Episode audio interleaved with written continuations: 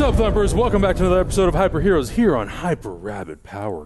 Go! I'm trying to fast forward time. Are you? So we can get to Endgame and figure out what the fuck is going on. Uh, Um, hi guys. isn't it crazy up? that we are we've, we're officially in March? Uh, that movie is one month away. I know. That's bananas. Yeah. Really? It's, How did No, we- isn't it March two 1st. months away? It's, It's March Ap- 1st. It's, it's April today. 26th, and we're in March ah, officially. yeah. Oh. It's a ah. month and a half, or like Two month and three months. weeks. well, actually, Two March months. March 2nd, right? yeah, March, 2nd. Yeah. Um, It's crazy. Though. Yeah. Time flies, man. I know. Feels like the year just started. It, it really, I mean, it really did, but this event is just, I can't stop thinking about it. No Dude, joke. Like, Y'all know I've been doing nothing but nonstop thinking about it. Yeah. I can't wait. I've been sending you, my guy, I can't like wait till my we an- stuff. can announce this stuff. It's I- gonna be I good. We got a good stuff coming up. knee deep in it. We're also going to go see Captain Marvel on Monday. Yes, On we are seeing. Yes, we on are seeing Lunas. Captain Marvel What time? Monday. What time? Seven. Seven. Seven. Seven, Seven. dude. Seven. Seven, dude. Seven. Hey, hey, hey. Uh, you guys, I brought some toys. Ooh, some Oh, Captain that's Marvel right. toys. Yeah, do, yeah, yeah. Do we want to? Uh, and let's be clear too. These are not for you. These are my toys. Uh, Son of a. do you All right, want to? They're built. They're Marvel Legends Build-A-Figures, and I was lucky enough to get my hands on the Captain Marvel series. Do Okay. you guys want to crack them open as we do this episode? Yeah, we can and just talk and and- we actually can build. talk Have you and- guys ever had the joy of building a no, Build-A-Figure? No. No, I don't have the time. It's time. incredibly satisfying. It's incredibly satisfying to get the action figures where there's a piece Uh-huh. of another character Yeah. in each, and then you put them together. and You're like, dude, I Is have it- a bonus is it- toy. Do you know who the extra character is? Yeah, man, Yeah. it's on the box. Yeah, it says who Yeah. you build. You want to get into Bring it? them out. Okay. Let, let's uh, have Adam do the the, the First stuff. up, this is Genis-Vell. This is a comic book character. Who wants to Mijo. open We got to this? Mijo. do some housekeeping. You want to you while- want to you want to do it? I'll we do got to do some housekeeping. housekeeping while you, do you want bust to open those out. this one, So or do you want to open this one? Just bring them out and then All we'll them? open them. Yeah. Well, I was kind of going to reveal them one at a time. Oh, okay. Well, then reveal them and then we'll do the housekeeping. Genis-Vell, comic. throw 'em he's- down here. In, in Throw the 'em down comic here. book, and not in the movie. Okay, but still part of the ca- like related to Captain Marvel in Yeah. the comics. Next up, comic book character. Uh, Grey Gargoyle. Oh, this piece of shit. This guy's French. He's a real douche. This a guy's real great. He's son a of real bitch. skadoosh. The, the build a figure is the Kree Sentry, which I'm pretty sure is the Oh, comic okay. book Kree Sentry. I'm pretty sure, but there's Yeah. uh, and you can read a little bio of them on the back. Okay. Okay. And then next up we have uh, ooh my dude. Here's a movie character. This is Yon-Rogg. Gotcha. Who I'm Jude Law. pretty sure is Jude Law. So there we Yeah. go. There's Yon-Rogg. He's one of Yeah. the Kree characters. That's next the rumor. up. Yes. We have uh, let's see which one is this one. I think it's this one. Next up we have Captain Marvel with Goose the cat. Okay. boom okay. boom boom with the Oh, leather she's jacket. holding him. That's adorable. Yeah, she's holding him. Yeah. How Uh, nice. and then we have, um, oh shit, Scroll baby, Oh, Talos, Talos. Talos. Ben Mendelsohn. Okay. Is this Ben Mendelsohn? Is this Mendo? Yeah, there's Oh, Mendo. dope. It's That's Mendo. Mendo. El Mendo. Then we have young Nick Fury, Sam Oh, Jackson. that's so good. Wow. If you 1995. could, if you could just see the hairline on this, Oh, on this photo, awesome. I'm like, he is lined up. It's pretty Samuel awesome. Jackson doesn't have a hairline that's that high. No. It's pretty great. Well, that's probably Now he with. CG stuff. And then of course, like the the, the OG. the OG, the Okay, regular like. She's got a replaceable head. end of the in case. movie. So this is casual Carol. yeah, and this is like ass kicking Carol. Carol. I wish they would have Carol. labeled it casual Yeah. Carol. Ass kicking Carol. There you have Yeah, it. There you go. all right, With all all right. those Dang, figures, That's a collect. We shall Dude. build. build the Kree Sentry. Yeah. All right, who's opening Boom, what's opening boom. what? I don't know, Well, y'all, Let's y'all, uh, y'all have Hector, fun opening. Hector, you and I will start. Adam's got to do some I'm gonna do a housekeeping because we got a new sponsor. Is it a new Yeah, sponsor? We did. We did. Ooh. So we got a really cool new sponsor. This one is very, very simple. This literally doesn't require to require you to buy anything. Okay. Our sponsor for the week is RetailMeNot. Retail Me Not is a nice little genie uh, that you can add to your browser that gives you nice savings on products that you buy. Oh, cool. It basically searches the web for coupon codes and cashback deals whenever you're shopping, so you can save money. Literally, all you have to do is go to the down to the description, click the link, install the extension into your Chrome browser. It only works for people in the United States right now, but when you do that, that supports us, that supports Hyper, and it helps us keep everything Is there a, on. is there a code that they need to put in when There they is download there's this? a link down in the description. It's literally two Gotcha. clicks. You click Okay. on the link, it forwards you to a new window. Guys. you install the extension, and you can shop and or maybe earn some savings on. Some I've been stuff. using It's another dope. one. Uh, I think it's called like Stevia or something Mm-hmm. like that. It's not that great, but I'll use this one. Yeah, and it supports Hyper. yeah, okay. So do it. Yeah, That's do Go it. awesome. down into the description. Yeah. Click the button. Do click it the now. link. Do Do it it. No, Do it, it. it costs you nothing. Um, also, it is officially been two years since we joined Hyper. That's RPG. Dude, right. congrats, dude. I love you Lucas, guys. where's our birthday cake, homie? I would shit my pants if I- pants every yes, month. actually we would. Actually, yes, Oh my god. we would legit Yeah. shit our pants, Lucas. I mean, I kind of already did. Oh, Gross. Put your wee wee back in. um, but yeah, so it's been two years since we joined the Hyper family. We've had a lot of fun here. We're going to continue making really cool stuff. Uh, it, it's been it's been it's been nuts. You know, we kind of came in. It was a whirlwind for us getting here. Yeah, And yeah. once we got here, we really found our footing, and it's been really fun to hang out with all the Thumper family. Yeah, And definitely. hang out with all the hosts that are here and all that Yep, sort of stuff. yep. And Hyper's become a really cool home for all of us. So we're super thankful for the community. We're super thankful for everyone behind the scenes helping us out every week to make cool content. Yep, Uh, otherwise, yep, we'd yep. still be shooting this in my bedroom. Oh boy. Oh boy, you know right. what? Those those were good times, They but were. I feel like I feel like we needed to grow and evolve, and Oh, this was the sure. perfect place for us to come. And Yeah. We need to give like- Adam his privacy. well, that too. I mean, I felt bad coming into Adam's room and just like cramping his style. My favorite thing though will always be Cynthia falling asleep on my computer chair. Oh, well, yeah. and then f- falling off of falling it. off Like, of it. I don't have Mid-nap. insurance for your injuries. Mid nap. Uh, was great. Smile and Tone, our buddy Smile and Tone, has a question for us. Oh. Uh, how has being together for two years at Hyper RPG changed your lives and your most favorite times together? And what are your most favorite times together at Hyper and all of your goals for the future? That's a lot of I got a lot of favorite times, Mm-hmm. uh, but let's start off with the first part. Um, how has it changed my life? Uh, my life being a hyper RPG. Well, honestly, I wouldn't have any kind of a Twitter following. I, I mean, I don't think. Yeah. I don't think if it wasn't for Hyper RPG and the support that Zach and Lucas and everybody who and Malika and everybody who gave us support Except Amir, not Amir. not Amir, no. Amir's he's he smells bad. Um, wi- without without them, honestly, I don't feel like I the the way we came into here, I felt burnt out, and I don't feel like I would have continued doing Yeah. YouTube. Yeah. You know, Yeah. and so I feel like. People people send us messages on, on Instagram and stuff. They're like, "Oh, you guys should form our channel." Blah blah blah. I don't think people understand how much time and dedication it takes to build a successful YouTube channel. Yeah. Yeah. And coming into a platform, we were lucky that our friends are dope, and they let us come in and, and do our thing, and uh, and basically share in their success. And it, it it's been amazing. So it's changed my life in such a positive way, and I feel like you guys are just like my friends b- and and coworkers, but firstly friends, like everybody behind the scenes. Mm-hmm. For sure. So you guys have created a big network for me here in LA as well. So it's Yeah. great. Like it's it's been super positive for me all the way around. yeah. And I get to play with toys all day. I have Dude. to echo a lot of that. You That's know, a rad looking action figure. This really Check dope, this out, dude. Check this shit out. That's dude really with the as well. mohawk. Yeah. hell yeah, That's rad. That's rad. and it's But like no, I, I I agree. And you know, like when we were doing stuff on our own, it was tough because we were really sort of like responsible for keeping the whole thing going Yeah, all the yeah. time. And you know, we tried doing as much as we could behind the scenes to really Right. uh, sort of streamline the whole process. But it like it was what Lucas is doing right now, cutting in between graphics and all sorts of stuff.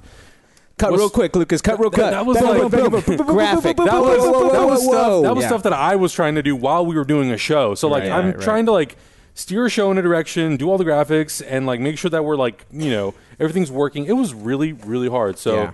It's that has difficult. been Hey, let me get incredibly that helpful trash. being here at Hyper. Is now that we have. You know, amazing people like Lucas behind the scenes to help us and to support us and to like encourage us, like, hey, like let's try to make the show better. Yeah. let's try new stuff. Let's do all Right, kinds right, of stuff. right. Like that has been super super cool and it, yeah it's allowed us to really engage with everybody in the community on a weekly basis and because of that we are less than 1000 subscribers from hitting Damn, 100000 subs I never imagined the day. i know it's That's been a great. long road for us like we Yeah. had a youtube channel two two channels ago like Yeah. we did this and then before we were at superhero news and before that we had a channel called the, The film, film pundits, pundits, yeah, yeah. and it was kind of that thing where it's like, ah, it wasn't really growing. We didn't really know if it was going to be successful. No. So we jumped around. We did other stuff, and you know, it was suck. It sucked because like we we left the last channel and we left all those subscribers behind. Yeah, yeah. A lot of people were nice enough to come over to Hyper. Yeah. And for two years, we really helped sort of like build the YouTube community Yeah, here. yeah. So it's it's been crazy, and the fact that like any any day now, any any day now between now and like. Next couple months, yeah, I we- think- we'll hit a hundred thousand. Yeah, yeah. It's gonna be crazy. It's gonna be- We're gonna have to gonna cool. celebrate. God damn it! Yeah, Lucas, I want a cake, damn it. Or your eggs Benedict. Oh yeah. Candied bacon. Mm. Hector. Uh, yo, dude, how did you do this? How did I do what? How did you fuck this up so much? I can't even. I can't put it back. It's not me. No one else touched this. It is you. What's Augustine, it- it what is are you talking about? You know how my life has changed? Uh, I became better friends with you guys, even though Yep. we were already really good friends when we came over to Hyper, and the same with everybody at Hyper. Yeah, for sure. Um, it's it's really cheesy to say, but like we're all busy with just like regular life stuff, let alone like work, trying to do any career stuff. yeah. yeah. The fact that we that we force ourselves to hang out once a week, even if it's for doing a show and work, Yeah. it still feels like we're just hanging out. Yeah. and we've gotten to know each other. Right. And uh, Yo, you know, we went to Europe together. That shit Yeah, was I know that shit was dope. That yeah, was man, real dope. my life is better for it. So that's Yeah. so that's how my life has changed. Except I don't know how my friend Augustine messed up this trash so much. I don't think Like, you want to give me fuck? toys. It's a very simple procedure, my friend. You take your fingernail, you do the one thing, you flip the flap open, you pull the Look, thing out. I don't have coke dealer fingernails Bro. like you do. Yeah, Okay. booger sugar, booger sugar. What did you? It doesn't even mathematically fit. You've got like a different package for a different toy. Oh my god, this is Uh, the most what derailed happened? show we've ever had in the What the history hell? of the We're show. trying to be all like sincere and shit. I don't know. I'm gonna have to reverse engineer another Oh one. my God. Like a factor coming at me, like, okay, how did he? And then and then put this together in this so way. what was the second part of the question, Adam? Uh, What are you looking oh, forward your favorite to? times, yes. which we kind of Uh, already answered. I mean, like yeah, for me, yeah. I, I think you know we've been friends. We've known each other for for like seven, eight years now. Yeah. But in the last like Christ, I really? know That's great. Yeah, I it's been a long time. In the last like s- in the last like two, I think ever since we came to Hyper, because when we were doing stuff before at my place, you know, there was a, it was a very stressful environment because Yeah. we always we were all sort of like trying to make the whole thing work together. Yeah, yeah, So yeah. it was mostly just like work, work, work, work, work. And now because we came to Hyper, we had a lot of time to just like, hey, let's just sit and like hang out, chat, talk. Right, right, Going right. to Europe, I think, was probably like my favorite thing because it was Yeah. no work for the most part. It was just like, hey, let's just go on this fun trip together and just hang out for two weeks. that was definitely a highlight for me as well. I got to see how much Hector loves fucking bread. Holy shit. dude? I'm surprised you haven't raided my pantry. Bread is my jam. And jam is And your jam, bread. you love jam, too. dude. I love it. Yeah. Hey, no worries, Augustine. We're still best friends. I reverse engineered it. Okay, By cool. looking at this one, figured it out. My I just put it in upside down. I think. I think so. Yeah. You have a favorite Uh, one? Favorite memory? Yeah, it, it's it definitely uh, Prague is up there. Yeah. Um, and what else did I have fun? What else did I have a lot of fun with? We still haven't gone karaoke with Lucas. That's true. No, well, we did in Prague. oh yeah. oh, in Berlin. Yeah. That's Oh, yeah, in true. Berlin. That was yeah, fun. that was fun. But I think I'm so drunk I um, don't remember it. probably. what? Oh, I'll show you the videos. Oh boy. I have more. oh god. Probably just because I like seeing Hector's enthusiasm doing that last Avengers uh, before before um, Infinity War came Yeah. out. Doing that magnet thing was a lot of Mhm. fun as Yeah. well. Um, but honestly, just hanging out is just fun, anyways. You know, like just coming and hanging out. It's not like all the fun times they're they're on camera, but the more fun times are off camera. Yeah. Which you know, that's Which that says that speaks volumes because I feel like we're, we're a shit show every week, and I love it. do you have Do you have any favorite moments other Um, than bread and jam in Europe? No. No. no, no, just the week to week. Like, I'll, Yeah. uh, you know, I don't know. Like, I'm trying to think of any.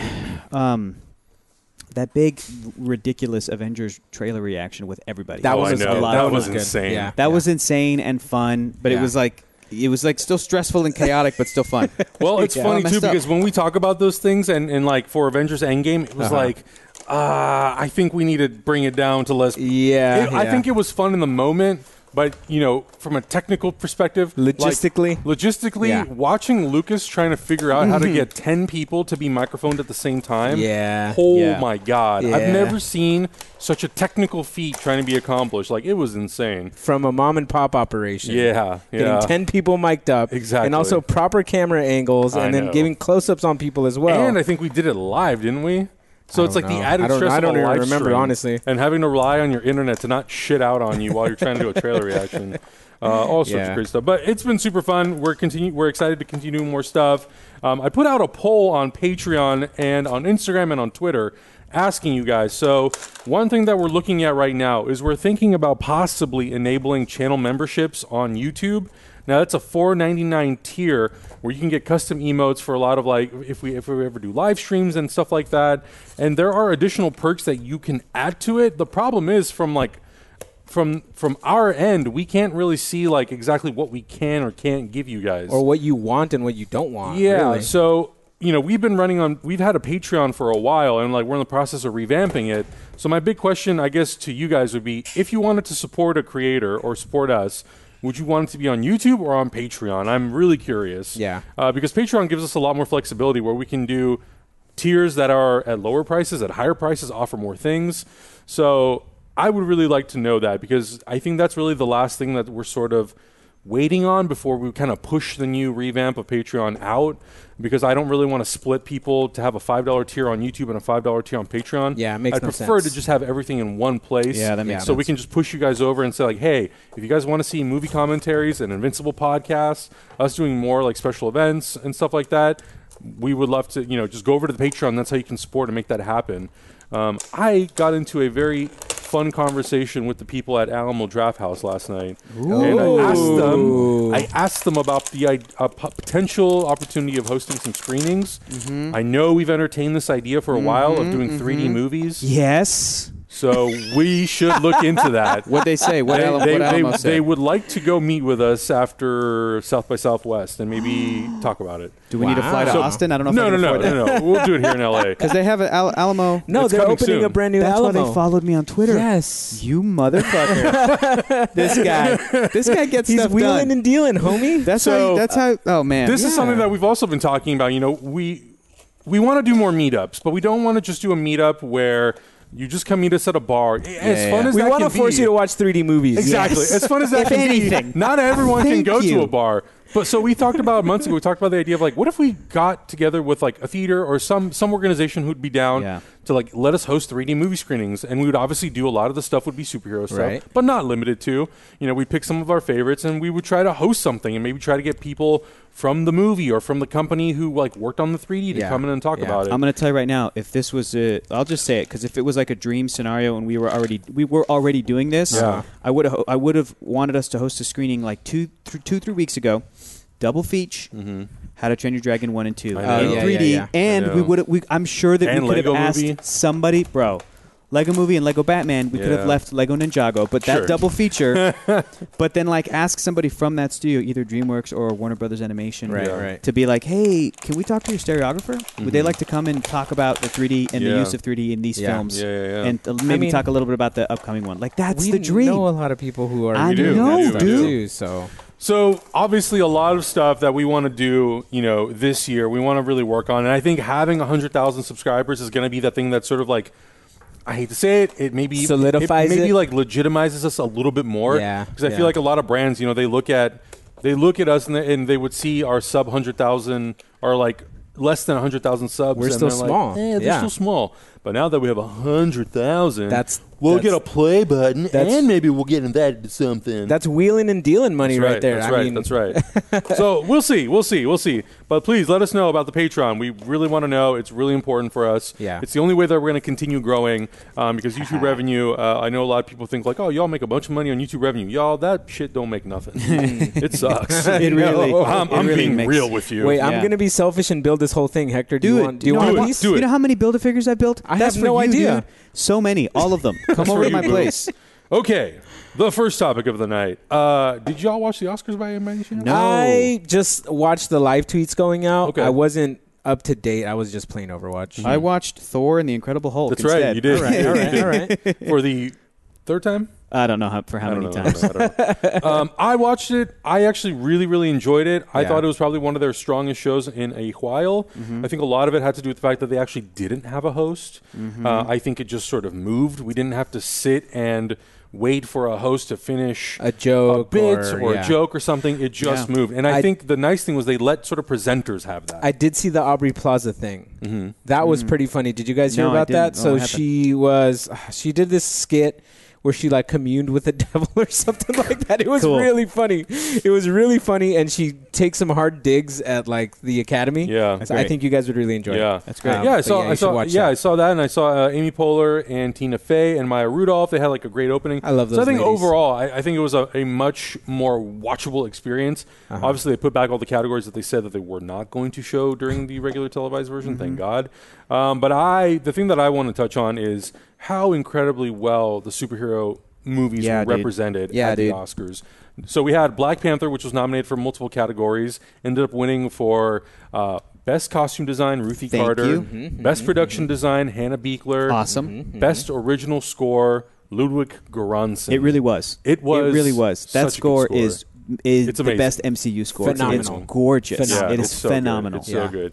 I, I also the thing, the biggest takeaway too, and, and and Kevin Feige talked about. it, He said, you know, if if the movie were to win Best Picture, I don't want to be the one on stage making any Yeah, sort of he said speeches. Coogler. Ryan Coogler needs to be Yep. up there. I- and the thing yeah. that I loved about all three of these individuals who went up there, the first person that they highlighted and they talked about was Ryan Coogler and Yeah. how he brought so much creativity, but he also was very inspirational. and He very much encouraged all of these people to be creative and to push their own boundaries. And if they didn't feel comfortable with something, because creatively they felt like it challenged them too much, mm-hmm. he wanted to collaborate and work with them on that to to help get them through it. Mm-hmm. And I think the work speaks for itself. I mean, Black Panther. Yeah, dude. I think we've always talked about it ever since the movie came out. The costume design is incredible. The production design is beautiful. Yeah. The music, Yes. like Yeah. everything about that movie. There are so many things that work really well, Right. and it sucks when when you're online and people say like, "Oh, Black Panther got uh, won Oscars over The Dark Knight."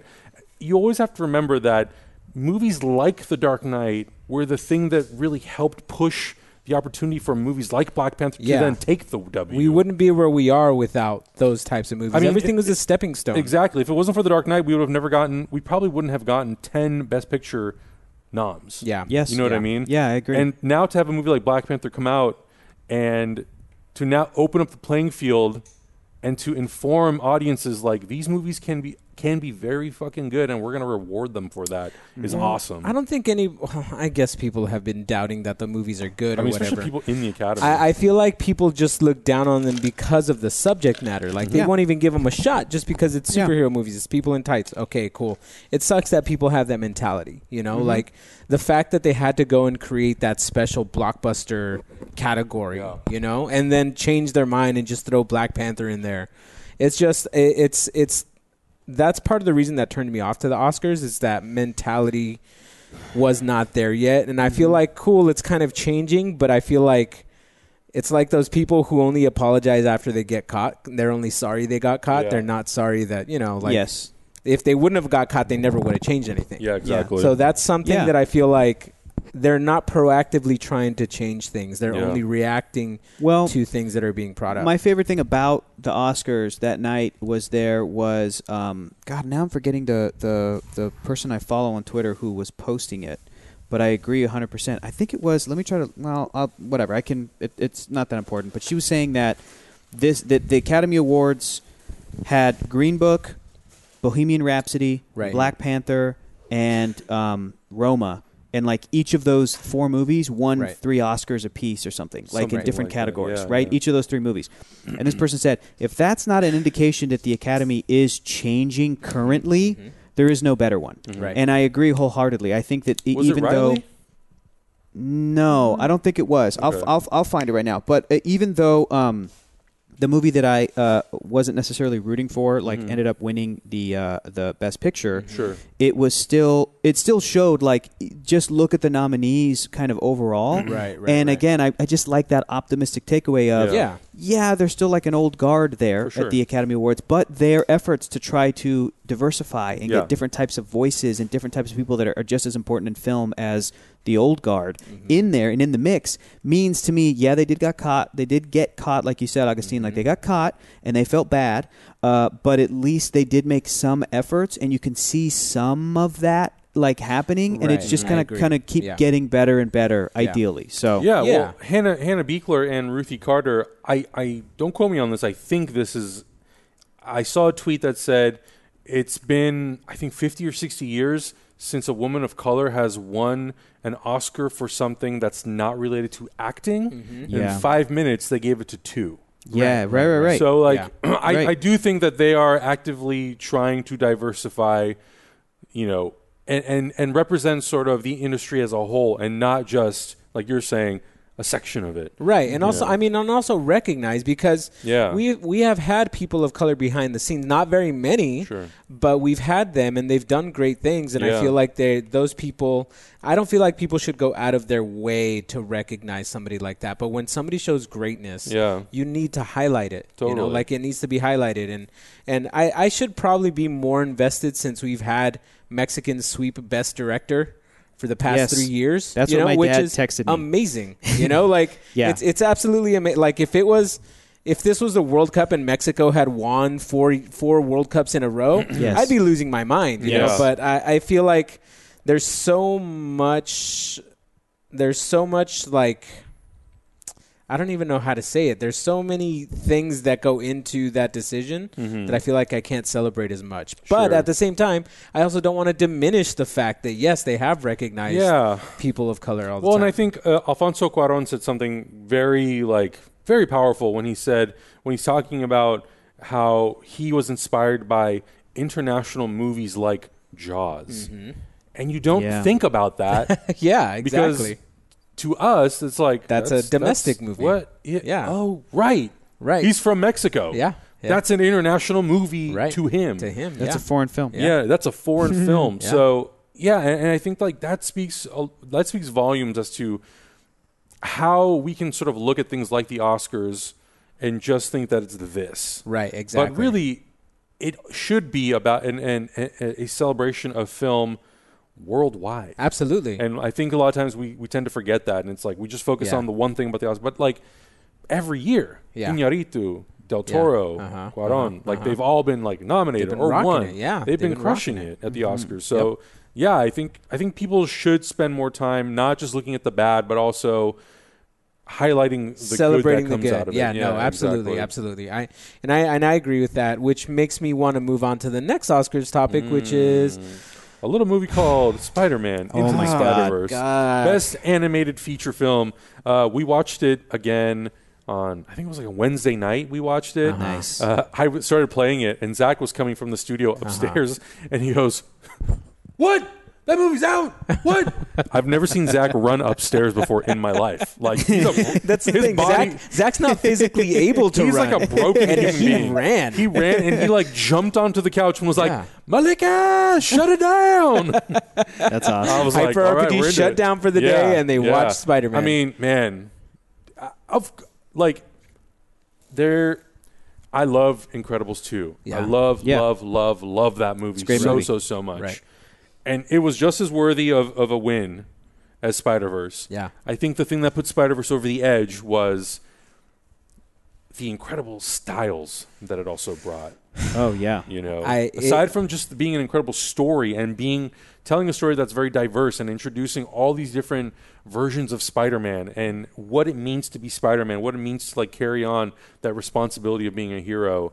Um, the look of it is just incredible. I think that this is the type of movie that drives people to become filmmakers. At least for me, and this is very personal for me, just Sure. because you guys, you guys You know me. You guys, animation. you guys know me, and especially hip hop and like hip hop and animation Mm-hmm. being blended into this.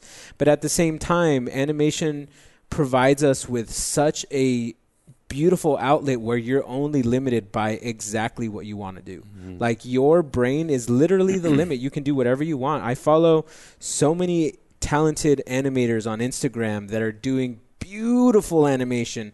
They're doing beautiful things and it's it sucks that they're not getting the recognition they deserve because everybody on, on Spider Verse is amazingly talented, and the style and, and, and the feeling that they gave is is so beautiful, and I feel like all that is out there and it's always been there, but it took a Spider Verse yeah. to to get people to realize that animation is such an underutilized platform to tell stories. You Mm-hmm. know, like we've had some amazing. I mean, like everything from Studio Ghibli has been Yeah. amazing. You know, and it, that's all animated and I just rewatched Kiki's Delivery Service the other night. Fantastic. And it's so fucking it's good. so good. Like the animation of of her like falling and then Yes. pick you know the flying. Like the I'm bouncing like that's and real the flight. floating. It's but also if I, there was all, there was a video that I watched about the food that he created. Dude. Like Studio Ghibli creates mouth-watering scenes where like when they're eating food, you want to eat that Yeah. food. Like Yeah. it's just everything. They, everything they do is amazing, and I feel like animation. th- And this is why I chose Spider Verse over over The Incredibles Yeah. is because The Incredibles we've seen the animation style and it Mm-hmm. was great and and and I'm a huge fan of mid-century modern stuff which is the entire look of the movie right Mm-hmm. gorgeous. Yeah, gorgeous movie uh, but at the same time my animator brain is just like Spider Verse was animator brain overload. Yeah, there like- was Yeah. so many. I can't wait to buy. mixed with hip hop brain. Yes, Mixed with- exactly. so that was like but I can't whammy. wait to buy the Blu-ray and Yeah. frame by frame. I'm literally Yeah. going to frame by frame that entire movie Yep. over and over and over again because there's so much to dissect in this movie, Mm-hmm. and, and and and it sucks that I have to pick between these two movies. Yeah. Mm-hmm. Because if Spider Verse would have come out when before we even saw Incredibles one, like Mm-hmm. if Incredibles one came out with Spider Verse, I would have been torn right down Yeah. the middle because Yeah. I had never seen anything like the Incredibles one before the Incredibles. Yeah. But at the same time, it's just it, it sucks that there's this tribalism out there that like Yeah. that caused this kind of rift. But at the same time, again, uh, I I feel like this movie came in as an underdog and then just fucking knocked it out of the I- park. yeah, I mean, I think not a lot of people had a lot of faith in Sony doing a movie like this. I didn't. I Yeah. think for, I think for me, the only saving grace that I saw was Lord and Miller. Honestly, Yeah. What they did with Lego, what they've done with some of the other movies, Twenty One Jump Street, all that sort of stuff. I thought, okay, cool. Mm-hmm. If these guys are going to tackle Spider Man, interesting that they're going to hop over and go from like Star Wars to Spider Man, do all this other stuff. Right. But I don't trust Sony, and I'm Yes. hoping that they'll let Lord and Miller just make the thing that they want to make. And they did. And then they brought on three directors to really Yeah. like help complete that. And yeah. I mean, so many years later, like I think it took three years to make that movie Yeah. from start to finish, Yeah. and all the different iterations and bringing on these directors at different times. Uh, really fascinating way of creating the movie. I Absolutely. I'm really looking forward to just sitting down and listening to the audio commentary. Yes. Audio That's gonna commentary. be so. you know they're going to have all this bonus footage of how they created all this stuff. They've been releasing stuff. Yeah, I've exactly. been I've been pouring over as much as I can Yeah. anytime they put anything on social media. Yeah. I've been following the animators. Yeah, the oh my animators who post The like, "Oh, I worked on the this scene." animators. Yeah, yeah. It's, it has been Following a those plethora of such cool It's so stuff. good. The thing I'm the only thing I'm bummed about is it because I'm a stupid asshole, I have to wait until the 3D Blu-ray comes out. Bro, before. You don't have it. to. You I can mean, own both. I do. I know, but I'm so behind it. Like every again, everybody's talking about Incredibles versus Spider Verse, Yeah. and I only barely Yeah. just a few weeks ago, like a month Got or two ago, got Incredibles two and powered through all the special features on that, and it was Gotcha. Like gorgeous and it was great. So for for a while, I was really on this Incredibles two kick. But I Yeah. know that as soon as Spider Verse comes out, 3D Blu-ray, Your couple in like a change month or two or whatever, Yeah. like I'm gonna be. You Comes know, out in April, doesn't it? uh, yeah, but then Uh, but then we have to wait for Prague. We have to wait for we have to wait for like No, check that comes to, out in April too. But then you have to wait for it to be delivered. to I ship, think. and Yeah. I, I kind of have to wait for somebody to go on some message board somewhere and be like, "Yeah, this will work. This will work on our." I solved your problem, Let's Hector. do it. What is I it? remember getting That that, region region free free boot I'm DVD DVD not, I'm player. not trying to do that. I just have a PS4 right now, and if So- as much as I can get It's with, that'll worth work for it. that, Yeah, yeah, I'll yeah. do it as much as I can get. Um, I that so that version of Spider Verse, which a lot of people. Here's the thing that's cool. Yeah. Is because people know that you and I love 3D. They They're ask sitting- all the time. They're like, when, when where where do I get the three? Where do I get it? Where do Uh, I get it? Y'all tell me, dude, because I because it's a it's a different homework assignment for each one. Yeah. Yeah, it is, Aquaman's it is, different it than is. Spider Verse. Yeah. is different is, it than is. you know. Uh, so I'm I'm hoping that all I'm really waiting to find out. I know that this one will be region free. I'm just waiting to find out on the price of it. Yeah. But that one that's selling from Prague will have 3D. Well, the one that I, sp- I'm specifically getting has Yeah. 4K and 3D, but they will have a 3D version Okay. of the movie. I am Okay. getting Terminator 2 in a few weeks. It is Oh, region you're gonna free. get that. Where you want to come over and watch it? Yeah, I do. Because you have a what 3D monitor, I, well, I have a 3D TV and, a, and 3D Oh, okay, monitors. cool. Yeah. Oh, okay, cool. Yeah. Cool, cool, cool. But I'm down Um, to bring it over. dude. Yeah. Yeah. All right. I solved your problem though, Hector. You just need to pull the trigger on that thing. And just get like eight different Blu-ray players. Like, okay, this is my No, Australian one. Blu-ray No, player. it's one. No, it's one that plays all of them. everything. It's I know. region free for everything. That's pretty baby. That's pretty Yeah. great. Hector, Hector and I need that. that, sort What of I'm shit saying. because you know. Also, I just I'm gonna need get you movie guys studios to just presents. stop being jerks and just Yeah. put out your awesome movies on three. Like, if or at Alita Battle Angel does not come out in that's what I'm 3D here, I will be so pissed. at least do this thing, this this made to order thing. Don't aren't we at that kind of a point Right? in technology I mean, now I feel where like, we kind of are. Where Should it be easy for me to like shouldn't I send an email to go- Warner Brothers yes. like, may I request a 3D disc? please? And if they tell me, okay, it'll be forty dollars because that's how much it'll cost to take money from you for Yeah. us to print it and mail Right, it to you. right. You know, or send it to our whatever factory that does Yeah. it or whatever, because like they'll have the Yeah. material to do that Yeah. and then ship it to you. I'll be like, sure. That's Yeah. worth it. Like, do y'all not want forty bucks from me direct? Like, what? You know, like it's worth it. Nah, exactly. homie. Nah, exactly. fool. I want I want Disney to go back and do it for movies that were that they put out live action and animated. that Yeah. put out Those are in, the 3D. Disney Vault, Hector. That's what I'm saying. I don't but think it's you like understand. That's kind of it's- like I putting mean, it in the I'm, quantum I'm, zone. I'm currently going through eBay, and I'm that's how I'm finding Same. a lot of my 3D Same. movies. That's how I do And it. I've lucked out. Like I got some movies that I got for like five dollars of Yeah. the 3D that nobody wants, and I'm like, yeah. Give it. That's fine. I'll take it. That's Thank fine. you. You might be able to find Spider Verse on there. What was it like uh, building that build a figure? It's you know what? It's it was satisfying clicking everything Yep. together. Yep. And this thing's hefty. Yeah, like, dude. It's got some good weight to Mm. it. It's a Which is dumb, cool. It's a dumb, cool tactic to be like, oh man, I shelled out money on seven toys, but I Yeah. got an eighth one but for I got free. an eighth, It's like, and it's, is it for it's free? like no. chunky and It's it's, hefty. chunky. It's good. Buy seven, get one Yeah, free. Yeah, yeah. It's a Yeah. cool design too. It's it Yeah. almost reminds me of the Sentinels from Earth. X Men. Yeah. Yeah, Yeah. well, I mean, I'm pretty sure that was drawn by, uh, might have been Jack Kirby. It Who- looks who very did the, mouth. Look at the mouth. It looks very Jack Kirby. Well, Yeah. here, let's real quick. Let's go through them them action figures. Oh There's not a thing for God. Wait, a, Lucas is gonna be here forever. No. Hector, what are you doing? real quick. I just want because I'm it's sorry, like this is, Lucas. this is what the fans at home want. Genis-Vell, the guy in the far left over there. this guy's On cool. The far right. He's the shittiest build though. He's all flimsy. He doesn't want to stand up. oh really? He's super duper you flimsy. just you just Oh gotta, my God. You just Look, got to work look. it, baby. No, He's look, limp. look. You gotta He's work super it. limp. Born of a Titanian Eternal, Genis-Vell possesses indomitable strength and uses powerful nega bands to channel incredible energy blasts. Oh, he's see through. that's pretty dope. What? And he's got glitter on him. Next up, Grey Gargoyle. Dr. Paul Duval discovers his ability to turn his body to stone and becomes the transmuting mercenary Grey Gargoyle. This guy's terrible. Those characters are from the comics, and then everybody else is from the movie. And then next up, we got uh, our dude Yon-Rogg over Jan here. Here's Rog. maybe a spoiler for the movie. Got a blaster. Leader of the strike, leader of the Star Force team, Yon-Rogg is a hero among the Kree and a key asset to the Supreme Intelligence in the war against the Skrulls. Oh, shizzle. Okay. Next up, we have Captain Marvel, Cash, Cash Cash Carroll, Cash, Cash Carroll, Acco- accompanied by her furry sidekick Goose. Captain Marvel suits up to defend the universe from galactic threats. Next up, we have Talos, this dude right here. Talos, perhaps the most cunning spy in all of the Skrull Empire, is a master of shapeshifting and intergalactic espionage, an integral leader in the bitter Kree Skrull War. The fearsome Talos will do whatever it takes to protect his own. Then we've got Mr. Nick Fury, right over here. In the years following the Cold War, Nick Fury wrestles with his sense of purpose within S.H.I.E.L.D. When Nick crosses paths with Captain Marvel, they become Earth's only hope of stopping a Skrull invasion. Oh, and shit. then lastly, fully powered up Captain Marvel, Carol Danvers becomes one of the universe's most powerful heroes, Captain Marvel, when Earth is caught in the middle of a galactic war between two alien races. Oh, I feel like this unboxing should have been a special Patreon video. Well, know, right? this is the Luigi type did. of stuff that we will never do again, but we can for special patrons.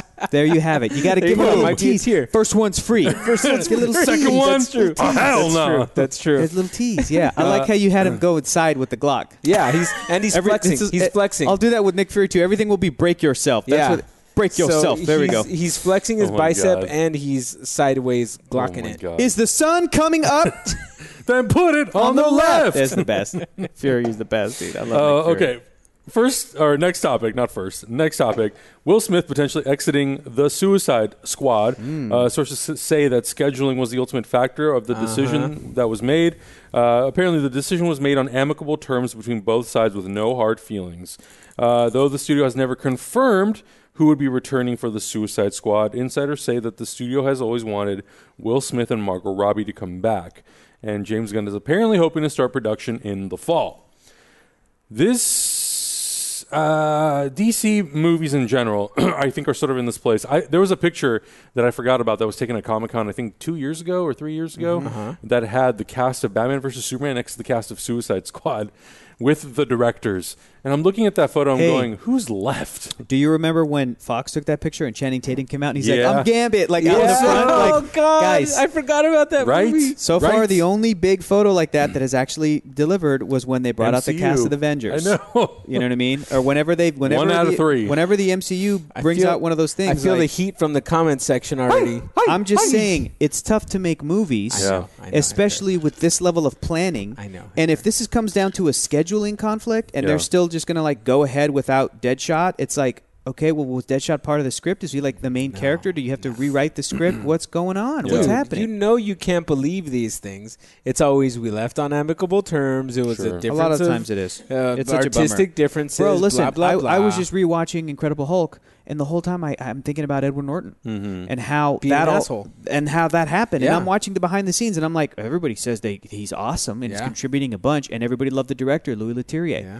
And where you know, and Tim Roth and him did the commentary, and Tim Roth who played Abomination is like, oh, I'd love to come back. I do. I'd love to do another one. My boys love this movie. I'd love to do another one. And you're like, fuck, Bring him back. What happened? I know. What happened? It's a bummer. Yeah, dude. and uh, to be completely honest, I mean, they did say when they when they unofficially officially announced the Suicide Squad, they did say that the idea New is that it's sort of a soft reboot of Right. that franchise, and they're going to bring new characters. So, if that means that we're not going to get Will Smith in this movie, I, I'm I'm okay with it. I don't necessarily need to see the same squad members every single movie. I like the idea of exploring new characters. Now, if you want to bring them back in a cameo capacity, that's fine too. But I, I just, I kind of just want to let James Gunn make the movie, and I will just wait until trailers and it finally drops before I'm like, whether or not, you know, I care or don't care. Do I'm going to be excited about it. Do you think that? Well, here's kind of a weird question because I feel like the answer is it's not important. The continuity between films in a series is not important. Look at Thor three versus Thor 2 Mm-hmm.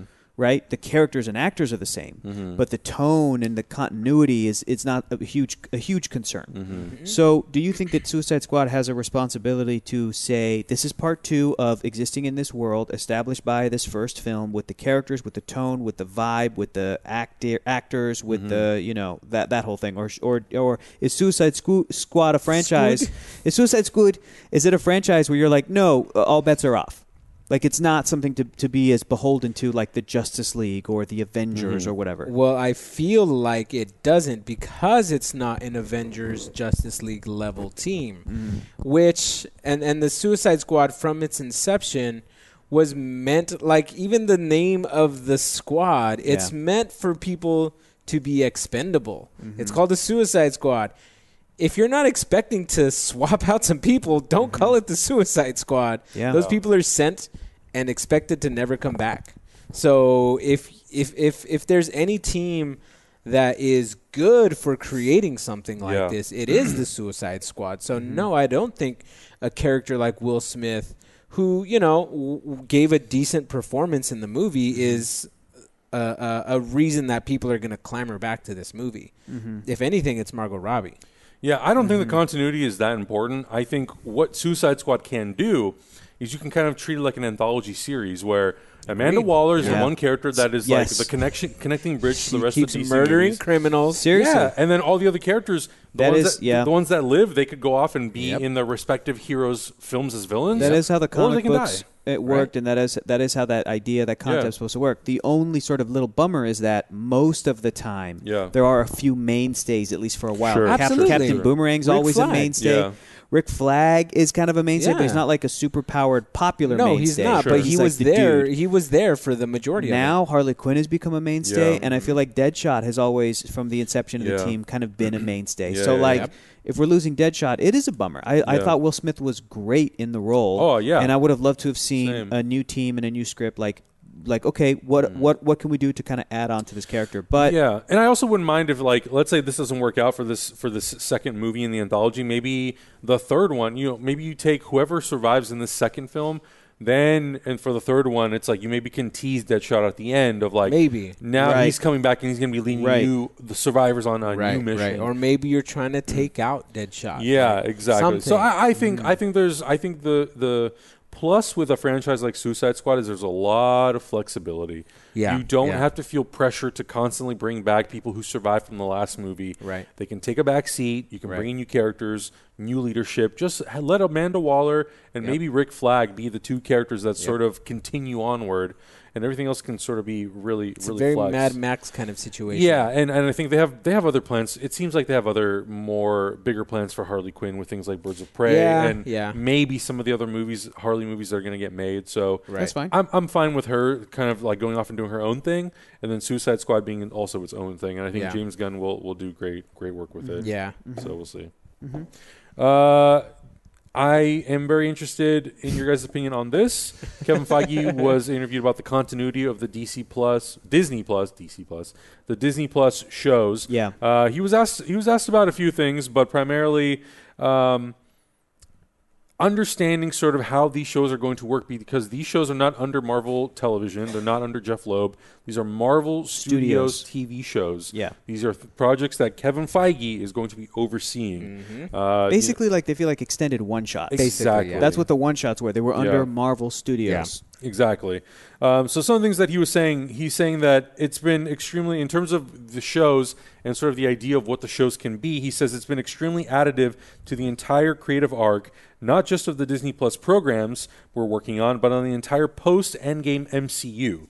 Because we've been because we've been able to weave them all together, we've been able to, for the first time, conceive them together, and they will be intertwined with each other. So I think that speaks a lot as to what these shows can be and the fact like you know we we've always asked the question of like how intertwined will this stuff be Yeah, yeah, yeah. how much will it because you know they, from the beginning marvel television always told us the the It's netflix characters are connected to the mcu and then you yeah. just really had like one line references Yeah. whereas this could be directly affected by the events Right, of right, right. some Sure. of the movies whether it's endgame or in the future it could be far from home well, but maybe not Far From Home because Spider-Man is more of a Sony property. But you know, Eternals or Yeah. Guardians Three eventually, or whatever else they have sort of like going for them. Oh, this is. I feel like this is going to be a setup for Thor 4 Mm-hmm. If you have a Loki show, that sets up Thor 4 Mm-hmm. I think so. Yeah, and stuff that they could be planning for that. They might be going, oh. We would really like to do this idea for Thor 4, but it'd be really cool if we had more time to. Wait a minute, we do. Here's the Loki show. we can right, sprinkle right. some of that shit in there. Yeah. And then, and, well, you I mean, think about think about the overall plan of Disney's streaming service. Like, to take yeah, over the so world. we well to take over the world, Yep. which they are, Yep. you know, Yeah. little by little doing. Yeah, Uh, but think about think about a streaming service that has to have enough content to make people not want to switch away Mm-hmm. because you're competing with Netflix and Hulu and Amazon Prime. yeah, So in order to do that kind of thing, you're going to need to kind of create this hype that Mm-hmm. like, well, we're bringing our superheroes over for miniseries Yeah. on the Disney streaming service. Mm-hmm. That's going to get people buying it up so fast sure. because people are clamoring ca- clamoring for it. yeah. But at the same time, what's going to be too much work for Kevin Feige? Like, is does that man w- have more hours in the day than we do? Like, delegate, delegate. man. but I'm saying though, Yeah. like, like, unless that man has un, an unlimited brain capacity, I, I don't understand how where the limit is for this guy. Well, you I know, think like, I think the thing that Kevin Feige has done extremely well is he has surrounded himself with extremely talented people. Agreed. Louis D'Esposito. Victoria Alonso, Yep. like a lot of the produ- like Nate Moore, a lot of the Yep. executive producers who've come in. Like because of Nate Moore, we have a character like Black Panther in Civil Mm-hmm. War, and then he has his own movie. And I think that's the key. The key is if you're going to be Kevin Feige and you're sort of going to grandfather the an entire cinematic universe that potentially will go from theatrical to TV shows to like one shots that we've seen, you really you need to have you need to have an idea, you need to have a vision. Right. You need to be able to paint a very loose idea of what that vision is, and then let these other people that work with you to help you fill in Yeah. and execute. And I Yeah, think like no. that is I think why Marvel has always and not that all of their movies have been good, but they've always stuck to their plan. Yeah. And when they've needed to evolve it and change it, they've done it and not been afraid to do it. yeah, no, yeah. I mean, and, and, and I agree with that. It's just It's crazy I- to I- think about. It's it's crazy to think. It's such a huge idea to me that it's hard for me to wrap my brain around that. Yeah. That that this person is not only in charge of this gigantic movie universe that we've made, but also the net. Well, the- I guess the Disney streaming service stuff now. So what I guess what kind of concerns me is quality control. Like, is there going to be a point where it's it, it, it kind of falls apart a little bit? And like you said, not every movie has been on point.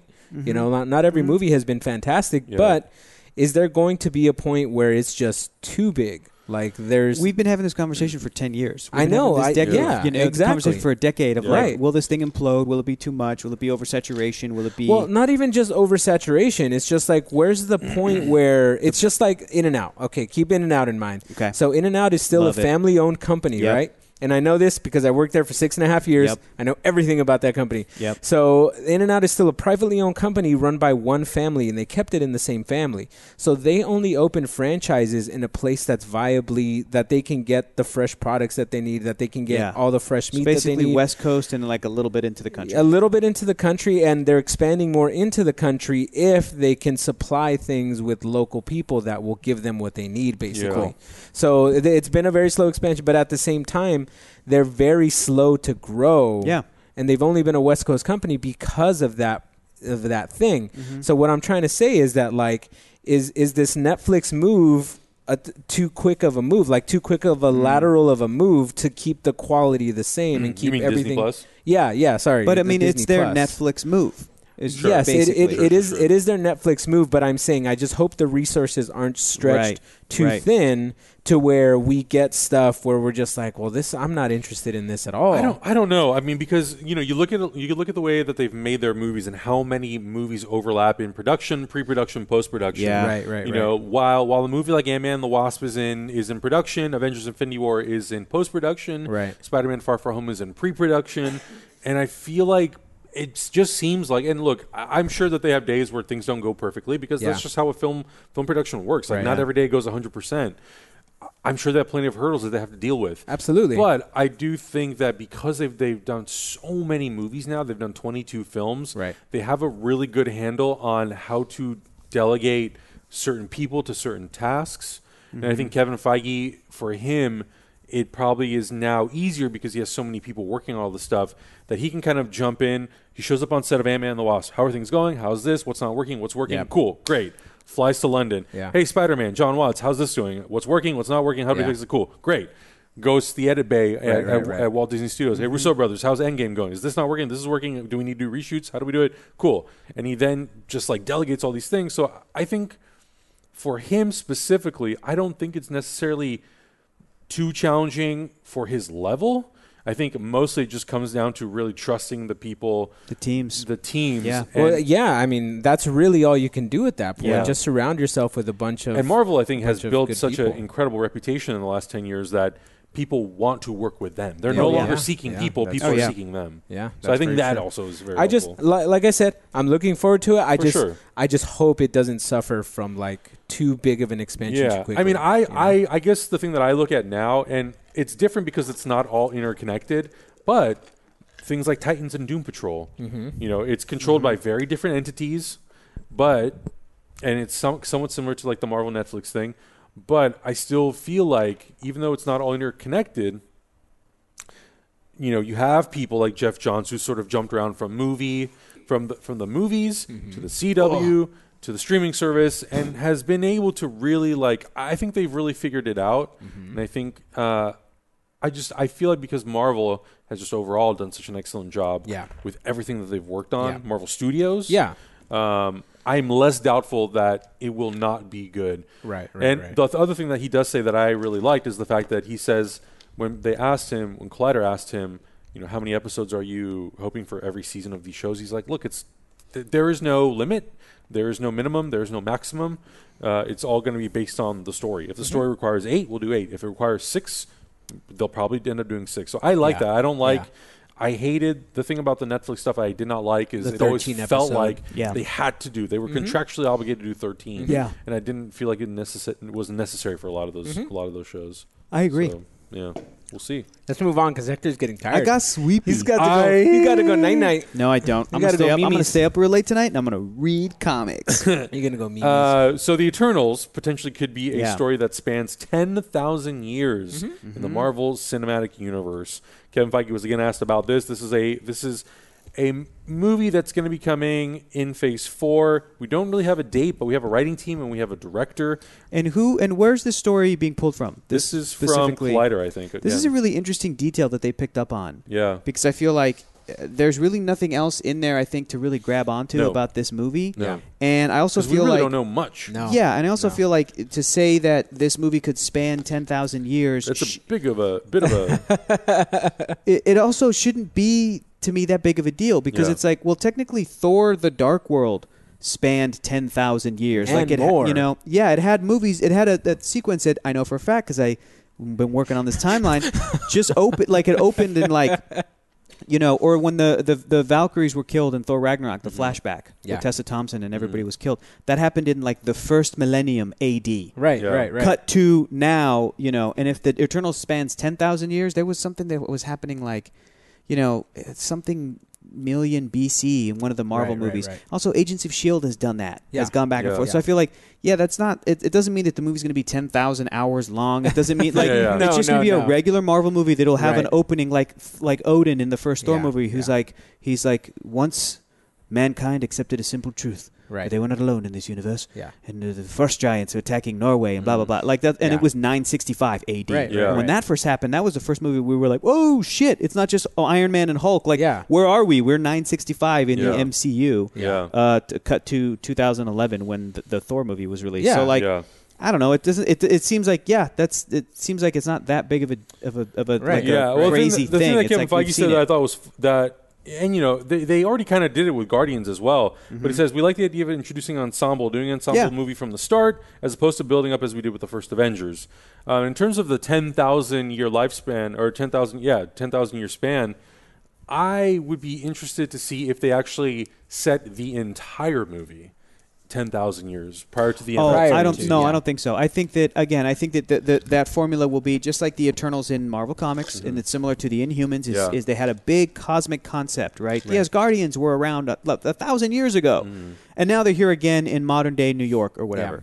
Um, and also again to, for for for uh, Feige to go like, yeah, we're not going to do separate movies to build up the Eternals. It's like, well, yeah, nobody gives a shit about like Icarus and you know all the rest of these like very Yeah. obscure Yeah. small group of characters. They are like the Inhumans or the X Men or the Fantastic Four or the Guardians of the Galaxy. They go together. So. Yeah. You know, the thing that was most interesting was I don't know if Collider, if this was in the same story or whatever, but like they said that uh, that this could be the first openly gay hero lead character in this Right. Well, that was interesting because I so somebody had had tweeted that at me also. Yeah. So I started like doing some digging around, and it was from a. It wasn't a confirmed like list, uh, like a character description sheet. right. So I was I, I'm not 100 percent sure like if that really is. Oh, somebody is somebody like, pulling true. it from a character sheet, and Yeah, then they're like- pointing to one of those characters and go, "Well, that character's gay, so that must yeah, mean like this would be like the first." basically, basically like from what I read, it, it sounded like that somebody had heard through the grapevine that Marvel is potentially going to make this leading character the first openly gay character in the MCU. yeah. yeah. It wasn't something that was on a call sheet that says Right, like, right, right. this is exactly This what, is what this we're is what it's we're just a looking at. rumor. It's just a rumor. Yeah, so you know, But that's if still they, cool. If they do it, it's awesome. I I was just hesitant to talk about it because I didn't want it's not confirmed anywhere. Yeah, because I didn't want to I put it it. out there and say like Marvel's doing this, and then it doesn't happen. And Yeah. it's like, oh shit. well, and then to you me, get hurt to for it. me, Yeah. that rumor is is still more interesting than like the the factual things about this movie mm-hmm. that Feige's telling us. Because Right. again, ten thousand years, I'm like, yeah, we've seen that in Yeah. other stuff before, and Yeah. a full cast. I'm like, yeah, yeah, yeah, we, Yeah. yeah. Yeah. and I know a little bit about the Eternals, very little, and mm-hmm. everything he says, I'm like, yeah, that's the Eternals. Mm-hmm. Yeah, cool. But Yeah. give me Yeah. a more juicy. Again, Captain Marvel, I knew Captain Marvel, but then when they, way- they were like, it's set in 1995, I'm like, oh, that's different. That's good. What's Yeah. up with that? So yeah, yeah, that's it. That's it. I, I mean, that's that's really all it is. That's really all it is. But I think in terms of the casting, I think Marvel definitely has an opportunity, and I think they, they've Kevin Feige has Yeah. addressed it before that Yes. he wants to continue sort of like Yes. expanding and bringing more They people should. to the table, which To I think like they're in a me, this perfect is- position to do so. To me, this is sounding a Lord of the Rings ish. Ten thousand years beforehand. It's like in, in. Lord of the Rings, we're in the third age of the world. Like Mm-hmm. it's it's we're in the year three thousand something, like of the third age of Middle Earth. Mm-hmm.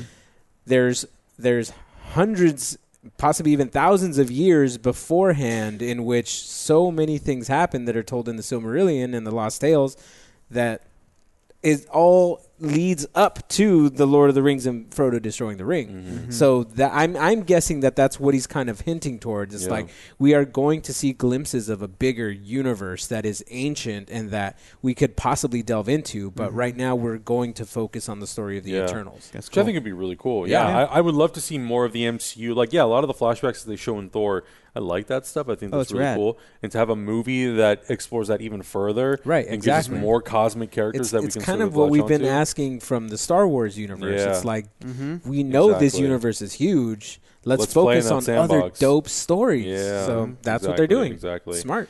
Uh, Kevin Tsujihara confirmed for sure, hundred percent, that DC movies will have less interconnectivity. I'm sorry, Hector. That can't. Well, that's that can't be hundred percent confirmation if if it's just It's, less it's connectivity. less. It- he so didn't he say didn't none. specify. He didn't say no Yes, connectivity. So it's a kind of like a. It's like a. It doesn't feel like a hard commitment to either one. Yeah, exactly. exactly. That's why he chose his words very He carefully. says he says the upcoming Yes. slate feels like we're on the right track. The universe isn't as connected as we thought it was going to be five years ago. Which five years ago that would be 2014. Yeah. which was a year after Man of Steel, Yes. which makes sense because that's Yes. when they were like Batman versus Superman. Let's Yeah. go. Yeah. Yeah. Um, you're seeing much more focus on individual experiences around individual characters. That's not to say we won't at some point come back to the notion of a more connected universe, but it feels like that's the right strategy for us right now. What Patty Jenkins did on Wonder Woman illustrated to us what we could do with these characters who are not Batman and Superman. Obviously, we want to get those two in the right place. We want strong movies around Batman and Superman, but Aquaman is a perfect example of what we can do. They're each unique, and the tone's different in each movie. Um, I I like these comments. Yes. I, I, I guess I'm I like the respect for Wonder Woman. I- I do. I'm sort of in, in two places on this. I, I like this. I'm glad that they are that they are acknowledging that what they try to do was not necessarily too ambitious, but they just didn't have the right plan, and that they're just going to focus on these individual sto- stories and Yeah. individual characters. Yeah. Make sure they get the foundations right, and then worry about the universe building. That's what I always. That's always kind of been my opinion. Uh, about how DC should approach their movies. I guess the frustrating thing that continues for me is the fact that from the beginning they couldn't just approach it the right way and they just felt like they had to rush. And they haven't established two of the three tertiary characters of DC, and that to me is very frustrating. I, I agree. I, to echo your sentiments, are you? You had I'm some frustrated. steam coming out. I'm, I'm just to echo your sentiments, Adam, it's not that they didn't have a plan, but I think that it feels as though they now feel they didn't have the right plan. Yeah. When you look Yes. back at those early movies, it is not difficult to see how, whether or not you like them, the the takeaway is like it had a very specific like tone and vision. yeah, And direction. If you like that direction, that's awesome. Yeah. But I think it's fair to say that direction is not a very accessible, easy for every character to fit in direction. and not widely popular. Yes, direction. the direction for Iron Man 1 right. is a widely popular direction Yes. because it is so singularly focused, but the mm-hmm. tone and everything it's very accessible and the tone even I think more accessible than even Christopher Nolan's Dark Knight. Oh, yeah, which absolutely. is which is debatably arguably and kind of definitively like a better film. It's easy to say like the Dark Knight's better than Iron Man. They both came out in 08, but even the Dark Knight is so specific that it's that that's perfect for that because they're not trying to do what Iron Man was Yeah. thinking about doing, They're which is just leaving that the, thing. which was leaving the door open for like everything else. Like that tone was so accessible that they could have put Thor in that tone, and they did, which is mind blowing. Like directly, characters from the Iron Man movie popped up in Thor, and it wasn't like stupid. Like it made sense. So. I think that it it's it is uh, it feels good to feel like the people that are creating movies based on the DC universe, which is a universe that is very near and dear and close to my heart, that they're looking at that tone and going, that doesn't apply to everything. Look what we did with Wonder Woman. Oh, you know what? We we should not have tried to make DC Universe Part Two and DC Universe Part Three. We should have made Aquaman, Wonder mm-hmm. Woman. Now we let's make the Flash, Green Lantern, Martian mm-hmm. Manhunter, mm-hmm. Plastic Man, Booster Gold, Blue Beetle, Doom Patrol, Boom Ba Doo, Boom Ba Doo, Boom, and keep going. All of them. But at the same time, I also am am honestly heartbroken that there is not a a that there is not like a passion and a love for the DC universe. Because look, man, I'm going to be real with you guys. Just tonight, got my girlfriend Abby just tonight to start from the beginning, rewatch episodes 1 and 2 of Young Justice.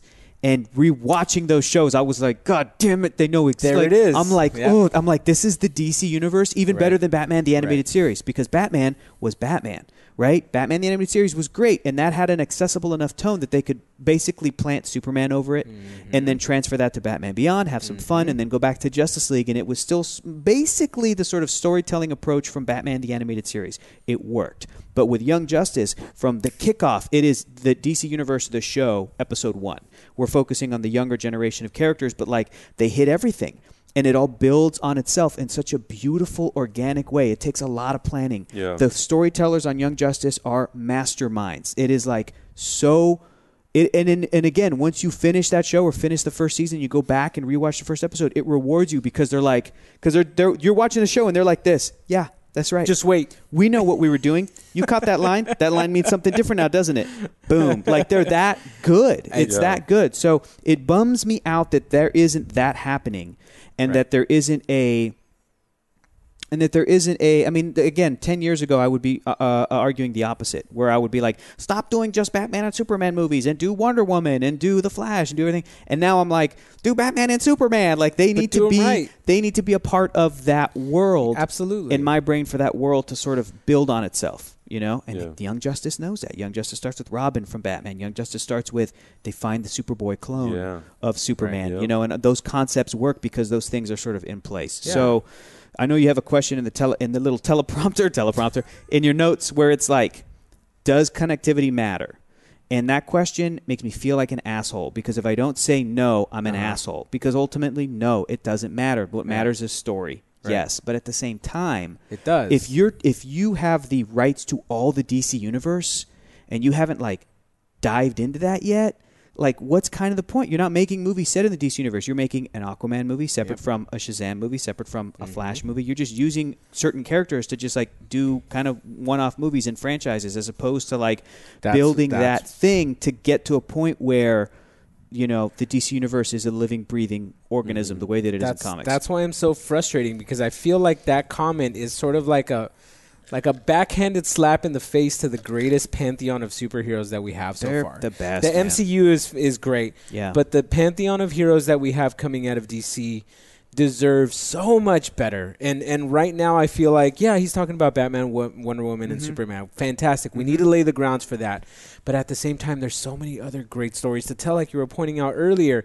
And the other kind of thing that frustrates me is that you have people working for you who know these stories and love these Sure. stories and Sure. are animating these stories, dude. Like Animation, man. They are there. Yeah. The people who want to do. Sorry, I almost It's all good. spit on you. It's all passion, Um, baby. That's all passion. Ah! Um, the the people who want to do these movies are there. Hire these people. Like Yeah.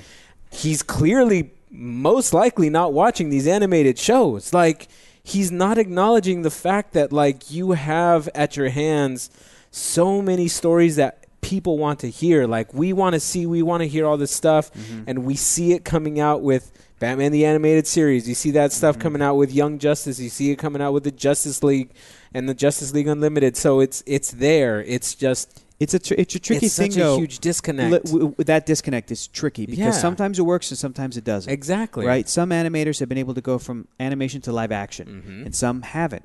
A a cool thing that, if in case anybody forgot, in Iron Man two, Jon Favreau went and got Genndy Tartakovsky, and he was like, "Just help me storyboard some action stuff." That's what I'm saying. and it's rad. And you Yeah. can see a lot of that in the movie at the end when they're in like the Japanese garden. That's Right. Genndy. Yep. And when War Machine's killing a drone and it's oil that hits him in the face, that's, That's Samurai Genndy, Jack. That's uh-huh. Genndy. Yep. But other times you have situations like Andrew Stanton went and did John Carter and it didn't hit. He went back to animation. Mm-hmm. And you're like, oh, it's a bummer. And he was making that live action movie where he's like, well, I'm just doing this the way I would do an animated film. Like, we're going to go back and do reshoots. Like, this is what we do in animated movies. And the live Right. action world was like, you can't do that. Right, exactly. Like, that didn't. That's the disconnect. Brad Bird that went and did Mission, and it Right. was, Mission Impossible was great. Then Tomorrowland, then it was like, okay, back Come to on back. Incredibles 2. Yeah, I, and, and and I agree. It's not always successful, but what I'm saying, and and I'm saying this because I, I like I said, I was just watching the bonus footage for Lord of the Rings. Yeah.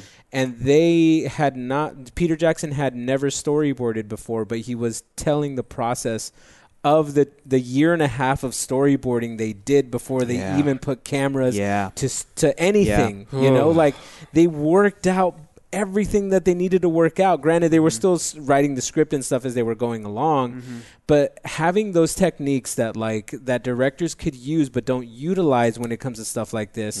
And it's not even just the directors, it's like the pressure from being in the Hollywood pipeline. Like mm-hmm. you have deadlines and you have you have board people that need to be happy and all this stuff. Yeah. It doesn't always lend itself to being able to do that. But at the same time, if you look at other people making films, which is why I love people outside of the Hollywood machine making films, they're doing things different ways and you could tap into that talent Yeah. and you could kind of break the mold a little bit and and and just talk to the people who did Spider Verse, dude. They they storyboarded everything before it came out. Like, take that and and and take some of those examples and then mm-hmm. move that into your into your machine that you're doing, and you're going to come out with a way better product. Mm-hmm. And and so it's that's that's what's just frustrating to me that everything that they need to make this successful mm-hmm. is there. It's just the fact that they need to tap into it, and I feel like maybe we're headed in the right direction to get into that. I hope so. because he's talking about letting each each character in each movie stand on its own. So maybe we will get that one person who comes in and revolutionizes, and they're finally like, "This is the rec- the direction that we want everybody to kind of start following," which Yeah. would be fantastic. Yeah. and and and it could be a direction that doesn't necessarily have to retcon everything that happened beforehand. Mm-hmm.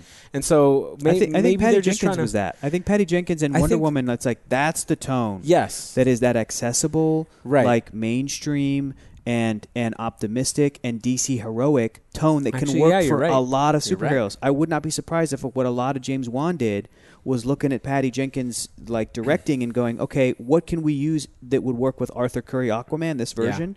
Um, in the same way, P- Patty Jenkins was looking at Dick Donner for Superman, right? It's that sort of template. So like, I think it's there. I And agree. I, I just hope that over this next year, we got Shazam, we got uh, Wonder Woman eighty four next year. Yeah. So those are the two in this franchise, and then we have the spin off Joker thing Yeah. coming out later this year. Yeah. And then what's after Wonder Woman? What has been officially announced? Birds of Prey. greenlit, and that's has a release date. February 2020.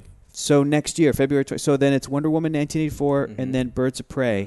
Well, wait, when's Wonder Woman coming out? Uh, June of 2020. So Birds of Prey beforehand, Yeah. and then Wonder Woman eighty Mhm. and then what after that? uh, I don't know if there's anything confirmed. I know the only the things that have been talking about: Flash. Nightwing, Flash, Yeah. New Green Gods, Lantern Corps, New Green Gods. Lantern Corps. yeah. So here's my hope: is that this next year to two years, while they're working and then on the these, Batman in 2021. while they're working on these singular movies and Matt Reeves Batman, that somebody maybe it maybe maybe like Matt Reeves with Patty Jenkins with James Wan with you know uh, Sandberg who's doing Shazam, Uh, David Sandberg. Yeah. David Sandberg, um, can like almost have like a like a I'm sh- I'm hoping that this is like something writer's that- room or something. something where it's just like, hey, let's t- let's take some time and find the right person that can maybe bring together these characters in a Justice League sequel or in Mm-hmm. a something.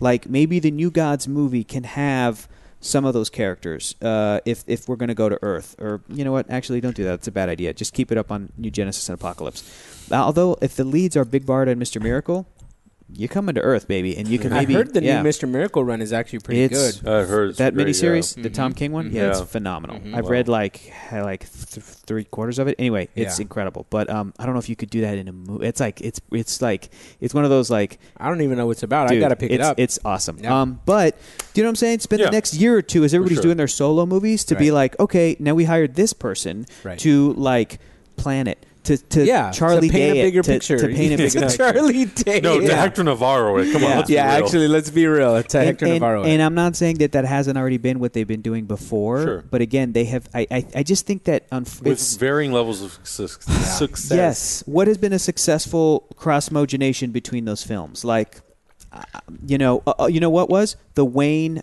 uh, element in Wonder Woman? Bruce Okay. Wayne element. okay. Successful. Like, Yeah. didn't need an actor, didn't need Ben Affleck or anybody else, and you we still felt like, yeah, okay, this is the, The same presence. world, the Yeah. presence of it, the picture, the presence. Um, the Batman cameo in Suicide Squad. The one line of didn't work for me. Steppenwolf. Yeah. Right. I mean, Man, you know, honestly. Yeah, yeah, yeah. yes. Because. I'll tell you what. Even though we probably saw that as like, oh, that's like that was like obligatory. That's all that they had. They were obliged to do it. They had to do it. Yeah. There are people that loved Justice League the movie and heard that and they were probably like, oh, cool. Okay, cool. Great. He Do you know I acknowledged mean? it. Yes, which is I think again uh, ultimately better than not, especially with the really strong choices that have been made in these movies up to this point. Like you're not there's no way you could do Batman versus Superman and not acknowledge Zod destroying Metropolis. Right, Do you know right, what I mean? There's no way you could do Suicide Squad and not not acknowledge Superman died Yeah. in the one before. So like, uh, so some of the, you know what, that actually worked for me was Amanda Waller being like, Superman's dead, but what if he was evil? Yeah. Here's the Suicide Mm-hmm. Squad. Like, okay, I'm like that worked for me. It was a little early for me to see Supes die, but you know, at least that's Yeah, yeah, building yeah. on the thing. But other stuff didn't quite work for me. So. I think that they have tr- like tried a lot of the connectivity and and um, in Justice League and in Batman versus Superman, like certain dream sequences and flashbacks and that kind of like exposition doesn't quite work in the same way that some of the Marvel movies or other movies that are connected have had those kinds of references or connective threads, and it kind of it feels more organic and it works and stuff. But it's mm-hmm. tough, dude. Sometimes Marvel movies. It is tough. It is Marvel tough. movie comes out with something where people they see it and they go, "Oh, Ant Man just goes and fights a Falcon. This is Yeah. jarring and Yeah. dumb. This is Yeah. probably why Edgar Wright quit." Right. And it's like that feels forced to some people. For others, it works. others- so and and and the, the thing that makes it so tough is that it's hard to pinpoint where they go right connecting the lines and Yeah. where they don't work. You know, because I can't point to a specific instance and say this is better than that connecting Right. line because at the end of the day. it all just kind of goes together. Yeah. Like it all Yes. just moves in the same direction. It's the movie. It's the yeah, movie. it is. Yeah. It is what it is, you know. And that's I don't know if that has to do with expert writing, expert directing, Mm-hmm. like whether it's Kevin Feige who says these elements have to be in this because we have this bigger thing going. I don't know what it is. Uh, but it. It's it's a very difficult thing, and I I mean I guess you got to give it to DC. Try to that they tried to do it. Like they they gave it a shot. It's better trying than failing than not doing it all. Right, because could you imagine if we were still It- clamoring it- for it's- another it movie? It sucks. It sucks that like for a lot of people, the choices they made have not worked. For the people that it has worked, like you're in a win-win situation. Yeah, exactly. You know, um, Exactly. I, you know what I think it is? Here's what I think it is. I think you guys are right. I think that I think that um, Man of Steel came out. I don't think it was ever planned for them to go there with that No. franchise, but everybody was letting them know when are we going to meet so and so? When are, when is he going to meet Batman? When's he Mm-hmm. going to join the Justice League? Blah blah blah blah. especially when you do like a Wayne cameo, I think satellite cameo in, I in think Man of Steel. here's the thing that that bums me out as a fan, so much of a fan of these characters. It's what what he's saying is absolutely right, and is the thing that people have been wanting him to say from the beginning, which is focus on singular movies, dog. Do one at a Mm-hmm. time. Stop putting the cart before the horse, et cetera, et cetera. And I get that, and that's excellent, and I agree. The other thing that kind of bums me out is that there's also not a part two of that of Right, them going, right. we're excited to get back to Right. the DC right, universe. right. But instead, it's like turns out not as connected as we thought. Because in my brain, I'm like, all it is is connected. In my brain, I'm like, There's like, no way I'm to like- disconnect I'm it. like, Metropolis yeah. and Gotham exist in the same universe, Right. universe yeah, no I'm matter like, what you I'm tell like me. Clark Kent and and Lois Lane are best friends with Bruce Wayne and Selina Kyle. Like Yeah. in my Right. brain, it's like it all. It, it that's how it Exactly. works. And, the Green Lantern protects all of it, and the Speed Yeah. Force encompasses everything. Yeah. Like it's just, it's there. It is what you it know? is. It it Yes. is. Yeah. Like yes, it's Barry just Allen was frustrating. inspired by reading comic books when he was a kid of Jay Garrick, and then Barry Allen inspired his nephew Wally West, and then ne- and Wally West had kids, and then they become the Flash, and then you know all these things of like legacy. Yeah. And Kyle Levels, Rayner was yeah. after Hal Jordan was after Mm-hmm. Alan Scott, and John Stewart was Green Lantern, and Guy Gardner, and there's so much of this that is fucking, like Blue Beetle gets shot in the head, and then Jaime Reyes shows up as the Yeah. next Blue Beetle, and all these things that like I want them to be as excited to get to that Right. as they are excited about saying, check it out. One at a time. that's it. You know, because they're so excited about that because because that's a because they should be. Yeah, exactly. Excited because because going off of you're goes. right going off of their feedback and going off of the response to their films and what's worked and what hasn't. Why wouldn't they be excited at being like, look at what Wonder Woman did? Yeah, We're going to try to do that for everything. Exactly. I totally get that, but again, my comic book brain is going. You know, Dog, you got a huge story to tell. like it was clear that Marvel was excited to one day get to Thanos. Yeah. like clear. I mean, he From the was- first Avengers. he movie, was there They were right like the they, first they Avengers couldn't wait. movie, They're yeah. like, we got to put him in Guardians. Yeah. Oh, he'll have a dumb little post credit scene in Age of Ultron. look like, terrible. "Uh, we want to. We can't wait to get to it. Yeah. And it feels like DC and it feels like Warner Brothers like doesn't have that same passion for the whole No. thing. no. But it, but I just I want them to find the people that have it and hire those people so that those people can, can Right. you know, can can do these characters in Yeah. a way that makes everybody fall in love with these characters. Yeah. Yeah. In a way that they've never been, even more than Patty Jenkins' Wonder Woman. Like, I, I want to see a Wonder Woman movie. If it, even if it's by Patty, even if it's eight, 1984, that comes out Mhm. and makes everybody go, I didn't think I could love Wonder Woman more. Mhm. And then this movie came out. Mhm. I didn't think I could love The Flash more, and I've been watching every season of the CW show. And then this Flash movie came out. It's like Spider Verse. Yeah. I literally, you guys, this is almost going to make me cry. literally did not think I could love Spider Man Yeah. more. Do you know what I'm Yeah. saying? Yeah. And then that movie came out and like, and just filled my heart and reminded me like, this is why this is the best. Yeah. And I was just Yeah. like, oh, Your heart exploded. I, I want that for everybody else on Earth for Superman yeah. and for Yeah, Batman man. again, and for and for fucking you know Hawkman and Hawkwoman. Mm-hmm. I want them to sit down and be like, Myron, what's this bullshit? And see like a plastic man moving and go, "Eel I love Eel O'Brien. He's so great. like for every one of their characters. Because like you were saying, Augustine, every one of their characters deserves that. Yeah. You know? I, I, I don't want to see any. Oh, well, in, in, in a perfect world, I don't want to see any more. There, there's a guy on Facebook who asked the question: Is Superman brave? I responded. I to that saw your response. Oh, what was your response? Uh, Because well, I know Adam my had the- fucking Adam answer. had the correct Adam, response. Adam, what's the response? Let me pull it up. Adam you. had the correct response, Ooh. but there was a guy who's like, "No, he's not brave. He's like, he's all uh, powerful and he can do uh. whatever he wants." And I'll, and I'm just like, uh. "You don't understand. You're not brave. Men You are brave. question. you don't understand." Question: Is Superman brave? My response was: By exposing himself as Superman, he runs the risk of everyone on Earth wanting to know more about him, who he is. He runs the risk of people discovering who his family and friends are, and what someone malicious could do with that, use it against him. Despite those risks, he still chooses to serve humanity as its protector, mm-hmm. taking on the responsibility of saving others and not always being successful. Superman can very easily be faced with the challenge of having to save two people at the same time and making a choice of who lives and dies and living with that choice. That's bravery. The other guy was like, "Is there kryptonite around?" Because then he, if there is, then if he's, if he is, then he's Um, just scared and he doesn't go around it. So he's not brave. he is uh, the bravest because he. Uh, God damn it! that because makes he me cares so, so, mad. much. I know, I know. It does. So, but that's the thing, though. That's what I right? want. That's what the movie should. Do. This is answer. what the movie should do. There should be no question to anybody who's a fan of Superman that yes, he is the bravest, Mm-hmm. not because he's the strongest, mm-hmm. but mm-hmm. because of what he is and what he is exposed to. You know what's brave? His fucking wife was killed by the Joker, and you know what he did? He showed up to arrest that man He who didn't kill killed he his didn't wife bash Yeah. his face in. because he Yep. because he believes like a fool in the Like American justice system. Yep. Do you know what I mean? Yep. Like, and he and he and Right, even right, when right. he is cynical and knows that that isn't always fair. Yeah. he's like, but we have to keep But this is the believing in it. yeah. this is the process. Faith, that's because all we got. otherwise it is anarchy and chaos, Yeah. and it's you know, and Mm-hmm. and so that to me is the bravest thing ever. Is the bravest thing ever that he could see that happen and not save her. The love of his life, his tether to humanity. Not really. He is hum- I mean, human. he is human, yes, but Um, yeah. that's what we Ugh. need. That Yeah. that is that is what I wish Tsujihara would have said. You know, like Yeah. something something along those lines that even though DC is not singularly Superman, Mm-hmm. Superman encompasses everything that DC stands for. in a lot of ways. In a lot of ways, he's he he he's the hope, he's the beacon, Yeah. he's the light, and and I want that to go in that direction. But E- even if though, it takes a couple though- solo movies to get there, Yeah, Let's Even get though there. DC, in the immortal words of Will Arnett as Batman, is the house that Batman built.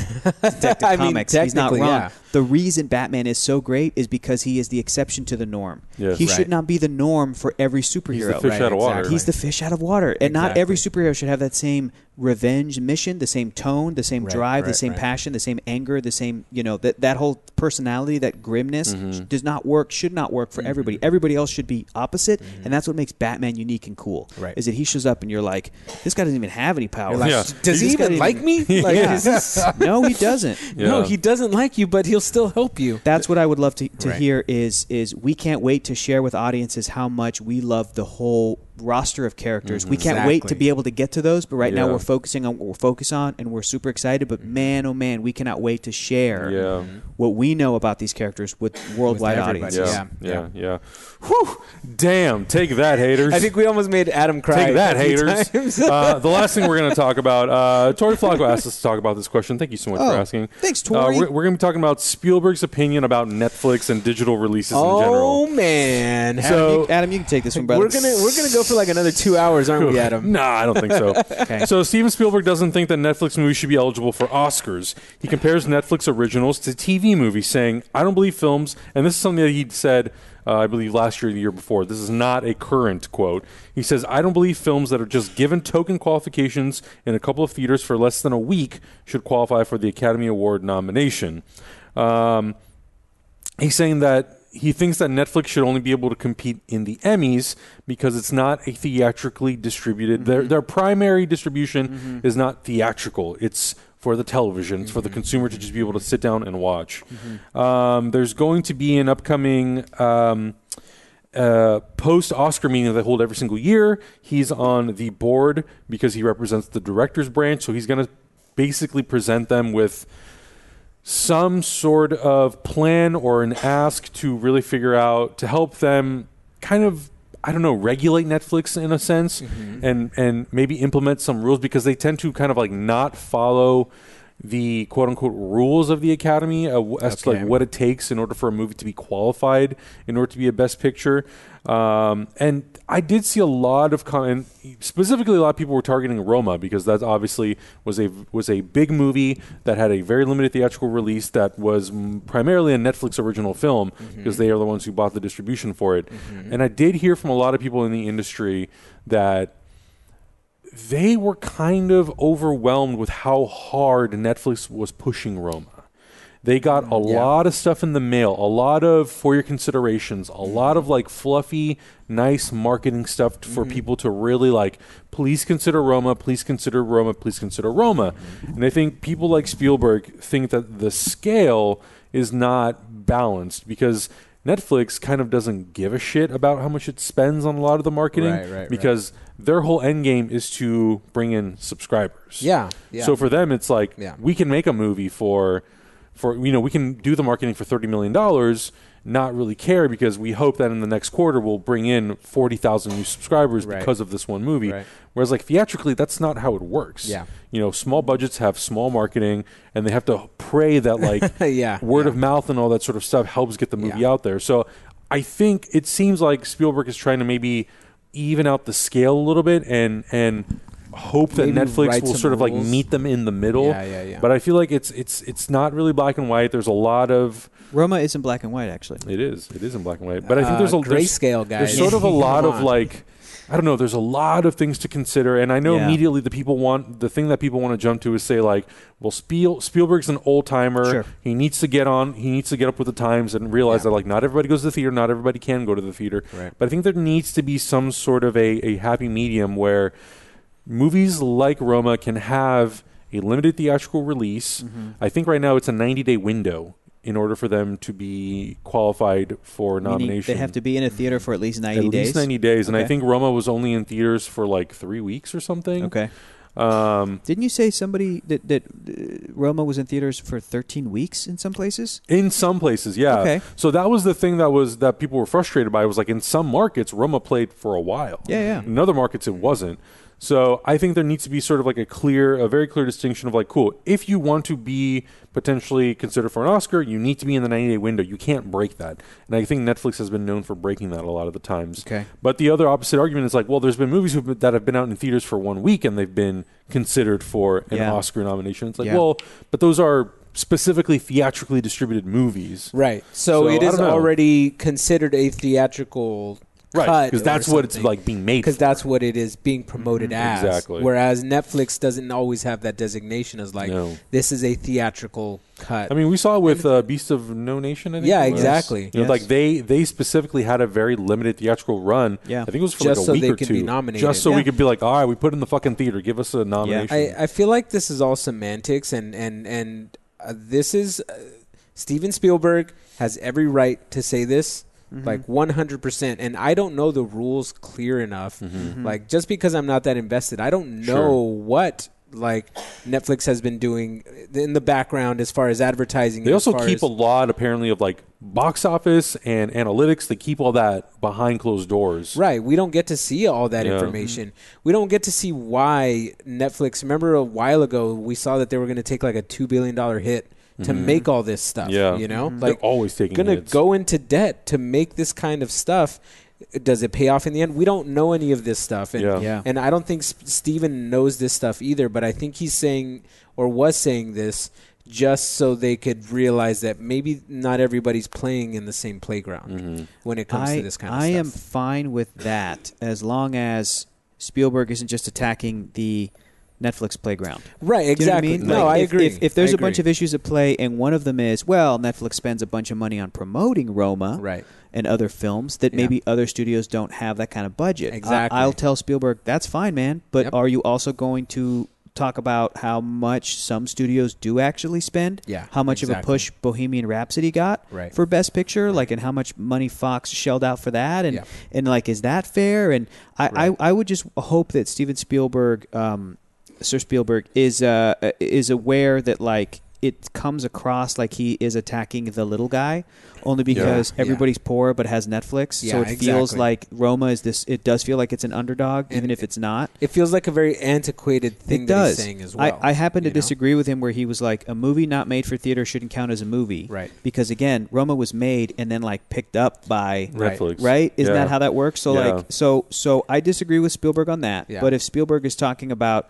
the spending and about Exactly. you All know the semantic I, I, stuff that we i'm don't fine really with know about. redefining some Yeah. stuff and if and if he's like well it should be three months then again, like you were pointing out, Adam, well, there's been other movies nominated for stuff that didn't Yeah. last three months. So if you want to be fair, like it should go across you the board have for everything. back then too. You know? Right, that kind of a thing. Yeah. So, like, if it's an across the board, up and down, hey, let's look at all of our, all of our rules. Mm-hmm. As long as it doesn't clearly just looks like it's going to um, discredit or or make it more difficult for Netflix to, Yeah. to push great Right. films. Because Beast of, uh, Beast of No Nation, Yeah. I thought when I saw that, I was like, this could have been nominated for Best Oh, Picture yeah. for sure. because it Yeah. was incredible, Yeah, yeah, yeah, and yeah. it had nothing to do with like you know me being stoked, like ooh, I just get to watch this on Netflix. Like I didn't give a Mhm. shit, you know. Uh, and and I don't think that um I think more and more people are coming around to that being legitimate. Like it's Yeah. not not it's not illegitimate. Yeah. So There was a quote from an, an Academy governor who said, "There's a growing sense that if Netflix is going to behave like a studio, there should be some sort of standard." And I, I don't disagree with that. Yeah. I do think that if you do want to be recognized by the Academy, by the industry, by all that stuff, I do think that clear across the board, whether you're Netflix, Amazon, Hulu, whoever you are, Uh-huh. you know, in cooperation with all the motion picture studios, there should be a standard. We should they Yeah. should define like, great, if you want to be considered for a a, Mm-hmm. a Best Picture nomination, here's the criteria. Right. No ands, ifs, or buts. You Yeah. have to meet the criteria. Every movie before Every you has followed this rule. Exactly. But we don't know how much they enforce those rules either. you well, and know? that's the thing is like that's going to require them to say like, okay, cool. If this movie plays in a theater, if Yeah. this is a th- movie that's meant for theatrical distribution Mm-hmm. and it plays in a theater for a week, and it and and or if it let's say uh, there are very few movies that play for a week. If a movie Right. plays for four weeks and doesn't meet the ninety day window, Right. then like it can't be considered, Right. Mm-hmm. And Right. that sucks because it's like Netflix kind of has like unlimited money Right, because they're constantly just going into debt, Right. Because they'll they're hoping to just recoup all that Right. by bringing more subs. Where like a movie a movie from a studio that's an indie Doesn't like have doesn't that. have Yeah, that. it It's doesn't like, have your budget's, basically your, your unlimited budget's your budget. Yeah. You're probably not going to make any money for us, so like we can't we can't, can't give you justify more. giving you more. Yeah, exactly. You know, so it's it's hard. Yeah, so it's it's I, it sucks that Steven sounds like the old guy in this, but he's also knows a lot more than we do. Yeah. and we can't make the argument count like countering that because he's Yeah. playing, in- you know, he's And it's hard because there's different way. directors, you know, like Ava DuVernay, who signed, Yeah. who has like a Netflix. Not, an, I don't think she's not not a Netflix exclusive, but she very much is very involved and has she has like a some sort of a contract where she's developing multiple projects on. Netflix, and for her. You know, she may not get the opportunity to have Right. a movie distributed theatrically, Yeah, like exactly. because of let's say because of a movie how like A Wrinkle in Time did, Right. Studios might be like, ah, we don't feel comfortable giving her a budget, that, but yeah. Netflix is like, please, Right. you made an incredible documentary for us. Come make more movies. Come, make, more, movies, shows. and then we'll try to like get you in the Oscars. Yeah, She should be if she makes a killer movie that has the potential to be nominated. Right. Like it should be able to be it nominated. it feels very anti like the spirit of what a movie is. You know, like it feels very anti filmmaker. So say he would have said that after a movie like Star Wars came out, Mm-hmm. you know, like if the original Star Wars came out, he's like, ah, well, this only had three. It was it fell below the ninety day window, which it very clearly didn't. It was in theaters forever. Mm-hmm. But say it would have fallen short of that, would he have complained or like would somebody have said something? Mm-hmm. Um, so I don't know. It's just I feel like we could kind of talk about this forever too. Well, just- here, I want to read a qu- uh, tweet from Ava DuVernay, Uh-huh. Yeah. who she was tweeting about the story from the playlist.net. Steven Spielberg to voice his Netflix concerns at upcoming Academy meeting. And she said, Dear at the Academy, this is a Board of Governors meeting, and regular branch members can't be there. But I hope if this is true, that you'll have filmmakers in the room or read statements from directors like me who feel differently. Thanks, Ava DuVernay. There you go. And I think that's fair. And also, I want to I wanted to mention the the um, the uh, uh, writer that I was following, the editor that I was following, that I mentioned who was tweeting about the Academy Awards was uh, Jacqueline Coley, Mm. who you all should follow on Twitter. I feel like you probably do. Coley? Yeah, yeah. At that Jacqueline, she was saying uh, uh, about the. Um, let me just scroll down real quick to, to find it about the the uh, Green Book, Roma, Black Panther, and Bohemian Rhapsody Yeah. won three Oscars. That is all the evidence you need to tell you the Academy is in transition. I expect a few more years like this before we see consistency Yeah. again. She said, by the way, this is not a comment on quality, it is a comment on taste. Mm-hmm. Newer, younger Academy voters favored Black Panther and Roma.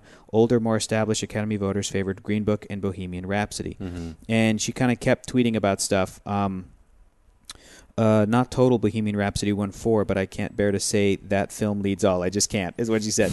Oh. And, and she also goes, also not for nothing, but virtually every film school on the planet teaches hashtag Do the Right Thing, Spike Lee's Yeah, film. yeah. Which films tonight you think we will be talking about in 20 years? Yeah. True. You know, so Yeah. so I yeah I think Jacqueline's uh, awesome. So Yeah. y'all should Yeah. be following her. I but think- uh, yeah, I think in she's terms got of some other great facts and stuff about all the women and people of color that won at the Oscars, and it was mm-hmm. cool. Oh, but Okay. but yes, I the Oscars follow. are all bullshit. And and talking Yes, about talking about Steven Spielberg trying to limit or or his concerns with how Netflix is spending, it's like everybody who who kind of does those deep dives. And it's funny that comic book kids, comic book dudes, are are now being like, wait. Black Panther won more Oscars than The Dark Knight did. It's like, dude, if you look more about the Academy Awards history, like you'll know that it is uh, huge amounts of bullshit. It There's is. great moments of filmmaking history where where uh, recognition happens and the right people win awards and they give amazing speeches and like things change. But like, it's mostly bullshit. It's Yep. really depressing. So do a little bit of a deeper dive, more than just your favorite your superhero favorite movies, superhero movies, and look at the actual history of the Academy Awards. And if if that really upsets you, you should do that history search because then you'll go, oh, oh, okay, Yeah. it's fine. Right, Like, and your question might be Yeah. answered by you just digging Yeah. in a yeah, little bit deeper. Yeah, yeah, yeah. yeah. I think at the end of the day, in terms of this article, I, I as someone who like really loves going to the movies, Mm-hmm. as long as my ability to go to the movies to experience the theatrical experience of watching a movie Mm-hmm. isn't in some way affected, then like I don't have any issue with Netflix movies or Amazon originals Same. or Hulu Right, right, movies right. like Same. being incorporated into the into Yeah, I- because I mean, I don't again have like because that these stream because these streaming services have a little more flexibility with their money and their budgets they can pour a little bit more money into marketing they can pour a mm-hmm. little more money into pushing these movies out there Yeah. is that does it does that sort of skew it one way it does but like it's kind of the way That's the, the industry's name of the game, though. That's like name of the that's that's the Oscars. Yep. Yeah. They campaign for their movies. Yep. That's a whole nother conversation. But Yep. that's yeah. I feel like we need to wrap this one up at this point. Let's go. yeah, yeah, yeah. What? But guys, we're super excited. We're gonna get, we're gonna check out Captain Marvel on Monday, so Yeah. you should be expecting a review for us from us sometime after that. Yep. I think we're embargoed until Tuesday, so we technically can't release Well, anything Yeah. until yes, we're Tuesday. embargoed until Tuesday, but uh, white males are embargoed until forever. They can't fucking see it. You can never see this movie. How the, the Brie heat Larson from the said, dude. comments. Brie Larson said it. said. She dude. said it. She said it. That wasn't even No, me. she didn't. That wasn't even me, dog. That, was Brie Larson. She said. They said that. They said. I'm just quoting the actress, they bro. said you can try to go to the theater, but the movie has this weird frequency where white males will Yeah. literally Go not be blind. able to They'll, Go be, blind. they'll go blind. They'll Go take your blind. money, Oh. You'll, but you sit, won't. you'll sit down and go, "Isn't there supposed to be a movie Why is the screen- why And every, everybody white? else will be like, "Oh wow!" And you'll be like, "I can't see the Guys. screen." Mira, my It's, glasses it's are only broken. broad, it's only broadcasting on the feminist channel. I don't. Yeah. I can't see this. Why is that 3D? Uh, it's only on the feminist Yeah, channel. Oh, yeah. shit. so- Uh, guys, in the meantime, let us know in the comments below what you thought about everything that we talked about. How do you feel about the Steven Spielberg situation? What are your thoughts on Netflix movies being considered for Best Picture at the Oscars? Which of these toys would you get? Why is this guy wearing a hula hoop? I, I, uh, thank you guys don't know. so much for watching. We will catch you guys in the next reaction. We're almost at 100,000. We can't wait to hit that goal. Dude, Share, share, share, share. share, share, share, share, share, share, share. See you guys next week.